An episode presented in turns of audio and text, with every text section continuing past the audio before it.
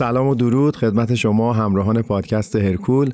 فرشید نزاکتی هستم. با اپیزود 55 از پادکست هرکول در خدمت شمایی اگر خاطرتون باشه در ابتدای فصل قبلی یه قراری با هم گذاشتیم و اونم این بود که در مورد یک گروه ازولانی نظر چند قهرمان و برنامه های تمرینی این افراد رو گردآوری بکنم که در فصل قبلی در مورد تمرین عضلات پا بود. و بر اساس بازخوردی که خواهش کرده بودم به من بدین متوجه شدم که خیلی از دوستان علاقمند هستند که در این خصوص اپیزودهای مشابهی در هر فصل داشته باشیم.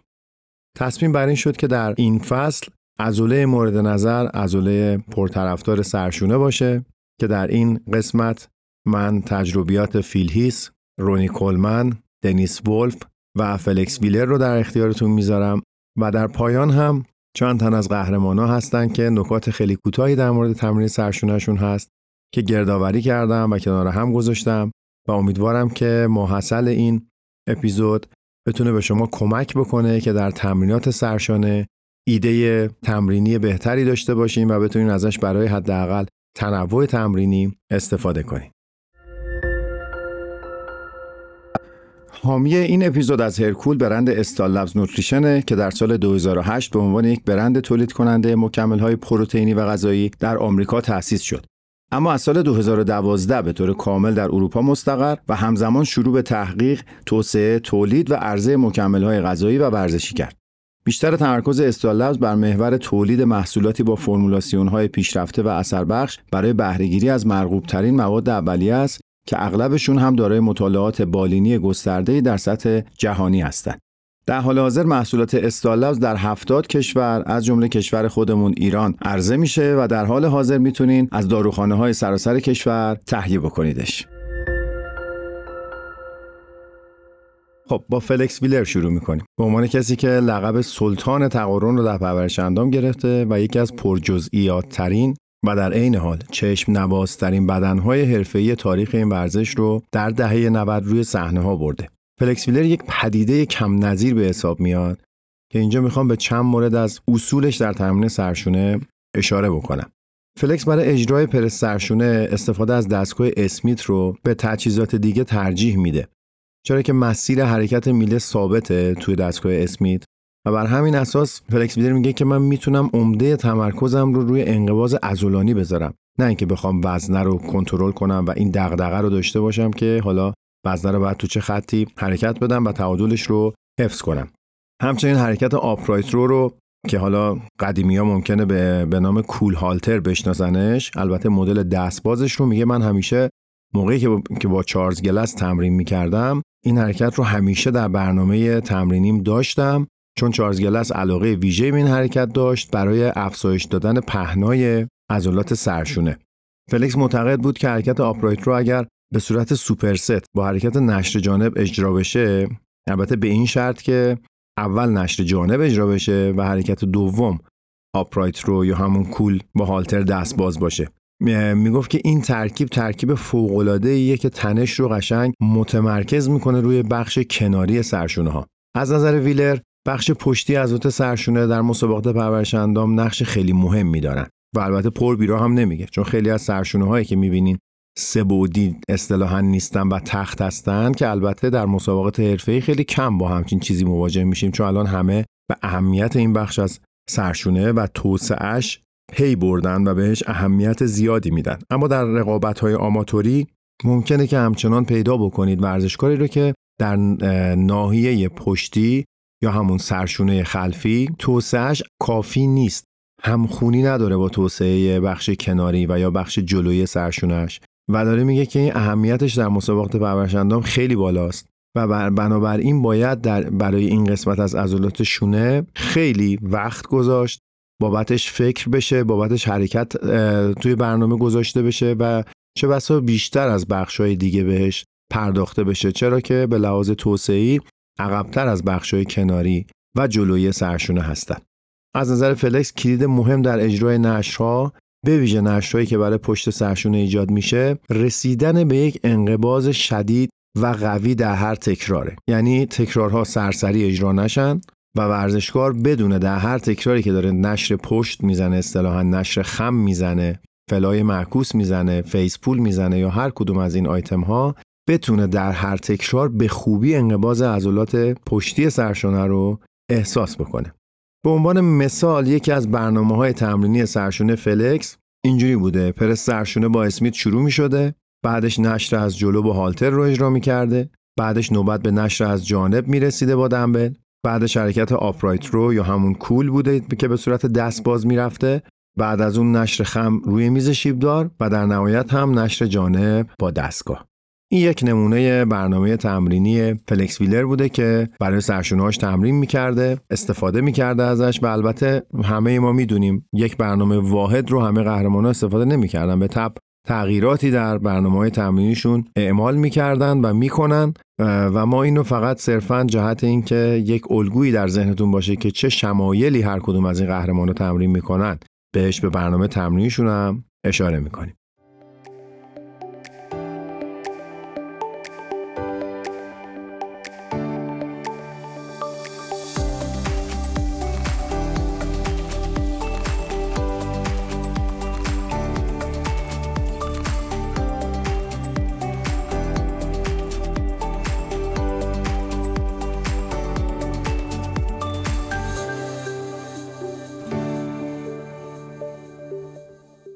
فیل هیث قهرمان هفت دوره مستر المپیاست که از این بابت با آرنولد برابری می‌کنه رکوردش. هر دوتاشون هفت دوره قهرمان مستر المپیا شدن و اون در طول دوران قهرمانیش یکی از بارزترین ویژگیهاش فیل هیث اینه که به نظرم کمترین آسیب رو دیده. حالا بغیر از این ساله آخر که ناچار به عمل فتق شد ولی قبل از اون در هیچ ناحیه از عضلاتش دچار آسیب نشد. و به اصطلاح خودمونیمون که خیلی بیگدار به آب نمی‌زد در تمریناتش و همیشه با احتیاط تمرین می‌کرد و نتیجهش هم طول عمر زیاد ورزشیش در عرصه قهرمانی بود. شاید فکر کنین که اون به عنوان مستر المپیا پرس های خیلی سنگینی رو مثلا با هالتر اجرا می‌کنه چون همچین تصوری همیشه از دور وجود داره. یا مثلا نشر از جانب رو با های خیلی سنگینی اجرا می‌کنه. صحنه هایی که مثلا ما از تمرینات افرادی مثل جانی جکسون شاید دیده باشیم از افرادی مثل برانچ وارن دیده باشیم که با دمبل های 20 کیلویی 30 کیلویی نشر از جانب اجرا می‌کنن. اما موضوع و حقیقت اینه که هیچ وقت فیل هیث دنبال کارهای نمایشی در تمرین نبوده.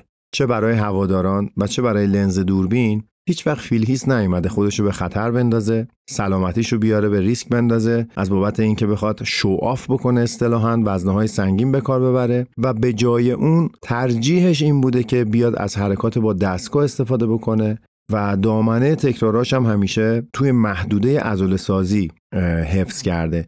یعنی دنبال محدودهای عجیب و غریب خیلی کم و یا خیلی بالا نبوده و همیشه تو یک نرمی خودش رو نگه داشته. فیلیس خودش اذعان می‌کنه که در گذشته پرس های خیلی سنگینی هم انجام داده پرس سرشون های خیلی سنگینی انجام داده. اما این روش واقعا همیشه میگه که به هم لطمه می‌زده و میگه شاید شما از افرادی بشنوید که بر اساس تحقیقات میگن که باید با وزنهای آزاد و وزنهای سنگین تمرین کرد باید حرکات آز... وزن آزاد رو در برنامه تمرین گنجوند بیشتر با هالتر کار کرد بیشتر با دنبل کار کرد تا به رشد بهتر رسید. اما میگه من سوالم اینه اگر من با روشی که خودم باهاش راحت نیستم چرا باید تمرین بکنم و روشی رو که بهم به نمیشینه اصطلاحا و برام احساس راحتی نداره چرا من باید اصرار بورزم که اون روش رو استفاده کنم؟ و در ضمن اگر با روش خودم دارم رشد می‌کنم و دارم نتیجه می‌گیرم پس دیگه اصلا حرف ها و توصیه های دیگران چه اهمیتی می‌تونه برای من داشته باشه؟ به نظرم خیلی پرسش قانع کننده ایه این حرفی که فیلیس می‌زنه و اینجاست که باید ارجاع بکنه آدم به خودش و ببینه که رجوع بکنه به خودش و ببینه که الان این روشی که دارم کار می‌کنم جواب میده یا نمیده و پاسخش می‌تونه تعیین کننده باشه برای انتخاب یا ایجاد تغییر در روش تمرین. خب فیلیس با تقریبا دو سرشونه خراب از بسکتبال به سمت پرورش اندام اومد و از این بابت به خوبی می‌دونه که چه چیزایی برای شونش سازنده و مفیدن و چه روش هایی براش و چه حرکاتی براش ایجاد درد می‌کنن و ایجاد ناراحتی می‌کنن. این طرز فکر مثل المپیا خیلی به نظر من قابل احترامه و برای الگو برداری روش بسیار خوبیه. بزرگترین انتقادی که به دستگاه وارد میشه معمولا اینه که مسیر حرکتشون محدوده و بدن نمی‌تونه مسیر طبیعی حرکتش رو با دستگاه ها طی بکنه اما فیلهیس استدلال جالبی در این رابطه داره به نظرم و در دفاع از مهندسان و طراحان دستگاه بدنسازی اینجوری میگه که آیا به نظر شما مهندسان در ساخت این همه دستگاه با شکست مواجه شدن؟ اگر هم اینطوریه پس چرا من با تمرین روی دستگاه ها به دم عضلانی خیلی خوبی می‌رسم؟ فیلیس میگه راستش من فقط به این نگاه می‌کنم که چقدر این دستگاه برای من کار کردن و بیشتر از این برام مهم نیست که هر کسی چه نظری ممکنه راجع به دستگاه ها داشته باشه. در ادامه توصیه هاش فیلیس میگه که هر کسی باید دستگاه ها رو نسبت به خودش بسنجه اون دستگاه هایی رو که با بدنش همخونی دارن رو پیدا بکنه و اگر احساس می‌کنید در زمان استفاده از یک دستگاهی حس خوبی ندارید درد احساس می‌کنید احساس ناراحتی دارین بیشک اون دستگاه برای شما مناسب نیست و نیازی هم نیست که بهش اصرار بورزید که ازش استفاده بکنید. با اینکه خیلی روی وزن آزاد تعصب دارن اما همونجوری که متوجه شدین فیلیس هیچ تعصبی روی اونها نداره و به علاقمندان به این حرکات میگه که اگه می‌تونید حجم بالایی از تمرینات رو با حرکات وزن آزاد اجرا بکنین و همچنان این نکته خیلی مهمه و همچنان فرم درست حرکتی رو رعایت کنین پیش برین همین روش رو ادامه بدین. شاید خیلی ها در پرس سرشونه فیلیس میگه. میگه شاید خیلی ها در پرس سرشونه زورشون از من بیشتر باشه و رکورد بیشتری نسبت به من داشته باشن که خیلی هم خوبه دمشون هم گرم. اما من سوالم اینه که اونا آیا دارن برای عضله سازی تمرین می‌کنن یا اینکه نه؟ میگه به نظر من اونا فقط دارن برای افزایش قدرتشون تمرین می‌کنن. در حالی که من به عنوان یک پرورش اندامکار دنبال ساختن عضله هستم و دلم می‌خواد که سالهای سال تمرین بکنم در ایمنی باشم در سیف زون باشم و بتونم همیشه تمریناتم رو به درستی ادامه بدم. به عنوان آخرین نکته از تمرینات سرشانه فیلهیس جالب بدونین که عاشق حرکت فیسبوله و به نظرش چون این حرکت رو خیلی از آدما انجام نمیدن توی برنامهشون اما بیشتر از هر حرکت دیگری فیل هیث به این حرکت ارادت داره و برای پشت سرشونهش از این حرکت استفاده می‌کنه از نظر فیل هیث این حرکت برای پشت شونه یک حرکت چند مفصلی به حساب میاد و یه مثال جالبی زده میگه برای من face pull برای بخش خلفی سرشونه حکم حرکت پارالل برای پشت بازو رو داره نفر بعدی ما در این لیست رونی کلمنه این کوه ازولانی پر افتخار و بی تکرار که برای تفکیک هر یک از سرهای ازولانی دلتویدش تمرین جدا رو در نظر می گرفت. برای ایجاد حداکثر حجم ازولانی و همچنین به وجود آوردن یک سایز خوب در کل شانه می اومد و از حرکت پرس نظامی به عنوان حرکت اصلیش استفاده می‌کرد. شاید برای شما سوال باشه که پرس نظامی کدوم حرکته؟ پرس نظامی همون پرس سرشونه با هالتر از جلوه که رونی کلمن اون رو به عنوان تنها راه حل برای ایجاد حجم در شانه معرفی می‌کنه. اون میگه که یک حرکت وزن آزاد با هالتر به شکل متناسبی استرس رو روی تمام بخشای شونه اعمال می‌کنه و تنش رو به صورتی برابر در همه قسمت ها از جلو تا پشت توضیح می‌کنه. البته به این بخش از صحبت کلمند یه انتقادی میشه وارد کرد بر اساس علم آناتومی و حرکت شناسی. یعنی در واقع ما در پرس های سرشونه اون حرکتی که اجرا میشه به لحاظ بیومکانیکی ما تنش آنچنانی روی بخش پشتی سرشونه نداریم چون وظیفه بخش خلفی یا همون پشتی سرشونه این نیست که وزن رو بالای سر ما ببره. بنابراین اینجا رو می‌تونیم یه مقدار به این حرف رونی یه نقدی وارد بدونیم که برای بخش کناری و جلوی سرشونه حرکت پرس سرشونه بسیار سازنده و مفیده ولی چون دلتوید خلفی در فلکشنشانه بالا بردن دست تا بالای سر نقشی نداره اینجا می‌تونیم بگیم که برای بخش پشتی سرشونه باید سراغ حرکات ویژهتری رفت و نمیشه برای توسعه کاملش در واقع دل خوش کرد به اجرای پرس سرشونه ها چون با پرس سرشونه زدن پشت سرشونه ما نمیشه. رونی کلمن وضعیت نشسته رو برای اجرای پرس سرشونه به هالتر ترجیح میده. چون می‌تونه نیروی بیشتری رو برای پرس کردن ایجاد بکنه به گفته خودش. به اعتقاد کلمن دمبل ها برای ایجاد فشار تفکیکی روی هر کدوم از سرهای شونه خیلی مفیدن. اما قدرتی که در حرکت پرسی با هالتر هست رو نمی‌تونه در واقع ازش چشپوشی بکنه و به خاطر همین میگه چون با دمبل ها امکان پذیر نیست که اون حجم از وزنه رو جابجا بکنم بنابراین حتما باید پرس سرشونه در برنامه تمرینی جا بگیره. رونی برای اجرای پرس سرشونه هالتر توصیه می‌کنه فاصله درست ها از عرض شونه یک مقدار بیشتر باشن چرا که فاصله اگر کم باشه نقش عضلات پشت بازو بیشتر میشه.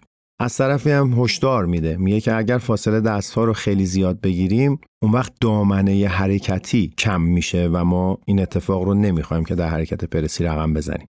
در پرس باید قوس اضافی در کمر ایجاد نشه. و عضلات شکم رو در کل ستی که داریم اجرا می‌کنیم سفت نگه داریم که ثبات تنه رو حفظ بکنه و در سلامت کامل حرکت اجرا بشه. از نظر قهرمان هشت دوره مستر المپیا یعنی آقای کلمن پرس سرشونه رو هم میشه اول تمرین اجرا کرد هم وسط های برنامه تمرینی جا داد و هم در انتهای برنامه تمرینی ازش استفاده کرد. چون به نظر رونی هیچ فرقی نمی‌کنه که اینو کجا اجرا کنیم و هیچ چون هیچ حرکتی نمی‌تونه جای پرس رو بگیره و اون خستگی لازم رو ایجاد بکنه بنابراین شما مختار هستین که هر جای تمرین ازش استفاده بکنید. یکی از برنامه تمرینی های نرمال رونی کلمن شامل چهار ست پرس سرشونه میشه چهار ست نشر از جانب میشه با دمبل چهار ست نشر از جلو با دمبل همچنین چهار ست هم نشر خم با دمبل هست. که همه اینها رو در دامنه تکرار معروف ده الا دوازده انجام میده رونی کلمن پروتئین استفاده شده در ایزوجوس استالبز Lacprodan SP 9225 یکی از ویژگی های مهم لاکپرودان SP 9225 میزان غلظت بالای لوسینشه که معادل چهار برابر بیشتر از نمونه های مشابه است. مهمترین ویژگی که میشه برای لاکپرودان برشماری کرد منبع و روش تولید اونه. برخلاف وی پروتئین های موجود که از آب پنیر و یا دیگر مواد جانبی صنایع لبنی و با روش های شیمیایی و تحت دمای بالا تولید شدن لاکپرودون در دمای پایین و به طور مستقیم از خود شیر استخراج میشه. در نتیجه این فرایند به ساختار پروتئین و آمینو اسیدهای موجود آسیبی وارد نمیشه و آری از هر نوع ناخالصی شیمیاییه. به همین دلیل میزان اسیدهای آمینه ضروری و فراهمی زیستی یا به عبارتی ارزش بیولوژیک لاکپرودان در مقایسه با دیگر انواع پروتئین وی بسیار بالاتر بوده و دارای جذب عملکرد بهتری در بدن هست. خب نفر بعدی در لیست ما دنیس ولف است کسی که صاحب یکی از بهترین عضلات سرشونه در بین حرفه‌ای‌ها بود. دنیس زاده قرقیزستانه که با دی ای مستعد پرورش اندام به دنیا آمده داشتن ترقربه های کشیده یکی از مهمترین عوامل پهن بودن شونه است که فقط باید اینو آدم خوششانس باشه و از والدینش به ارث ببره. تنها اقدامی که میشه برای پهنتر کردن شونه انجام داد به غیر از اینکه اتکا داشته باشیم به طول ترقوه اینه که روی بخش کناری سرشونه و روی توسعه اون وقت و زمان بذاریم. دنیس ولف همیشه اولویت اجرای حرکت تمرینیش رو تغییر میده. یعنی اینجوری نیست که یک الگوی از پیش تعیین شده بدون تغییری رو دنبال بکنه. اما وقتی که بخواد روی بخش کناری سرشونه تمرکز اضافی داشته باشه قبل از اجرای حرکات پرسی سراغ حرکات تک مفصلی ویژه بخش کناری میره دنیس ولف به افرادی که دنبال افزایش پهنای شونه هستند توصیه می‌کنه که همون ابتدای تمرین که سطح انرژی بالاتری دارند برن سراغ همون بخش برای اون بخشی که ضعیفتره کار بکنن. یکی دیگه از مشخصهای تمرینی شونه دنیس ولف اینه که همیشه سعی کرده عضلات شونه رو در روزی جدا از دیگر عضلات تنه تمرین بده. اون میگه که عمدتا بعد از سرشونه به تمرین ساق می‌پردازم. یعنی اگه بخوایم یه عضله رو کنار سرشونه تمرین بدم میام با ساق پا اونو جفتش می‌کنم. و این دوتا عضله از هم دیگه فاصله خیلی زیادی دارن و تقریبا هیچ همکاری در تمرین با هم دیگه ندارن که بخوام نگران باشم که به لحاظ سطح انرژی و کیفیت تمرینی روی همدیگه تاثیر بذاره. دنیس میگه که سرشونه معمولا با عضلات دیگه مثل سینه، زیر بغل و حتی پشت بازوها تا حدودی همکاری پیدا می‌کنه بنابراین دلش می‌خواد در یک روز جداگونه روی شونه ها تمرین بکنه که بتونه همه تمرکزش رو روی عضلات شونه قرار بده. در مورد عضلات کول هم اعتقاد داره که هم میشه با سرشونه تمرینش داد هم میشه با عضلات زیر بغل تمرینش داد اما ترجیح دنیس ولف چیه؟ ترجیحش اینه که میگه من به روزی که دارم تمرین می‌کنم به سطح انرژی اون روزم دقت می‌کنم. اگر همچنان انرژی خوبی داشته باشم تو همون روز چه تمرین سرشونه باشه چه زیر بغل باشه در ادامه عضلات ترپس یا همون کول رو هم تمرین میدم. بنابراین این دیگه بستگی به انرژی اون روزش داره. درباره دامنه تکرارها در هر ست تمرین هم ولف اعتقاد جالبی داره. میگه که هیچ وقت با تکرارهای کم به نتیجه خوبی نرسیدم و همیشه بیشتر روی دامنه ده الا دوازده کار کردم. اما اگر در پایان یک ست دوازده تکرار اجرا بکنه و ببینه که هنوز انرژی داره روی عدد دوازده قفل نمیشه و تکرارها رو اونقدر ادامه میده تا به ناتوانی کامل برسه. قهرمانایی که اسم برده بودم رو از نکات تمرینی و توصیه هاشون مطلعتون کردم. حالا یه وعده داده بودم که چند تا نکته کوتاه داریم. عملا سه تا نکته داریم از سه تا قهرمان که خب کوتاهتر صحبت کردم و من اینها رو پیوسته در این قسمت خدمتتون عرض می‌کنم. اولیش دیوید هنریه که می‌دونین در دسته کوتاه همیشه موفق عمل کرده و خیلی ها دیوید هنری رو یک رونی کلمن کوچیک یا رونی کلمن جیبی میشناختن و لقب داده بودن از بس که بدن کامل و بسیار ورزیده ای داشت. دیوید هنری میگه که من دوست دارم جریان خون زیادی رو داخل سرشونه هام هدایت بکنم چون به نظرم هرچی خون بیشتری وارد عضله بشه سرشونه بزرگتر میشه.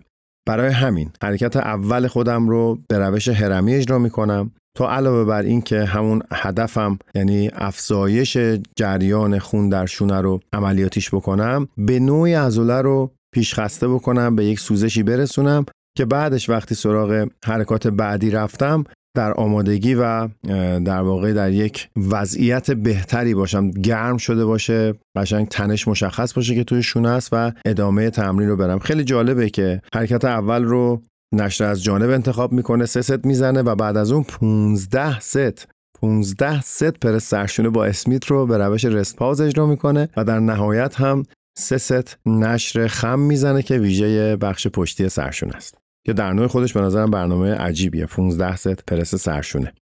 نفر بعدی که نکته داره تروی آلویز هستش که میگه تنها راه برای ایجاد شکل وی در شکل بالا تنه رو داریم راجع به صحبت کنیم تنه بدنسازا رو اگه دقت کرده باشین اونا میگن مالا ما به فارسی میگیم شکل هفت به انگلیسی میگن شکل وی پیدا بکنه. تریالوز میگه که برای اینکه بخوایم این شکل وی رو تشدیدش بکنیم باید روی بخش بیرونی سرشونه تاکید زیادی بکنیم.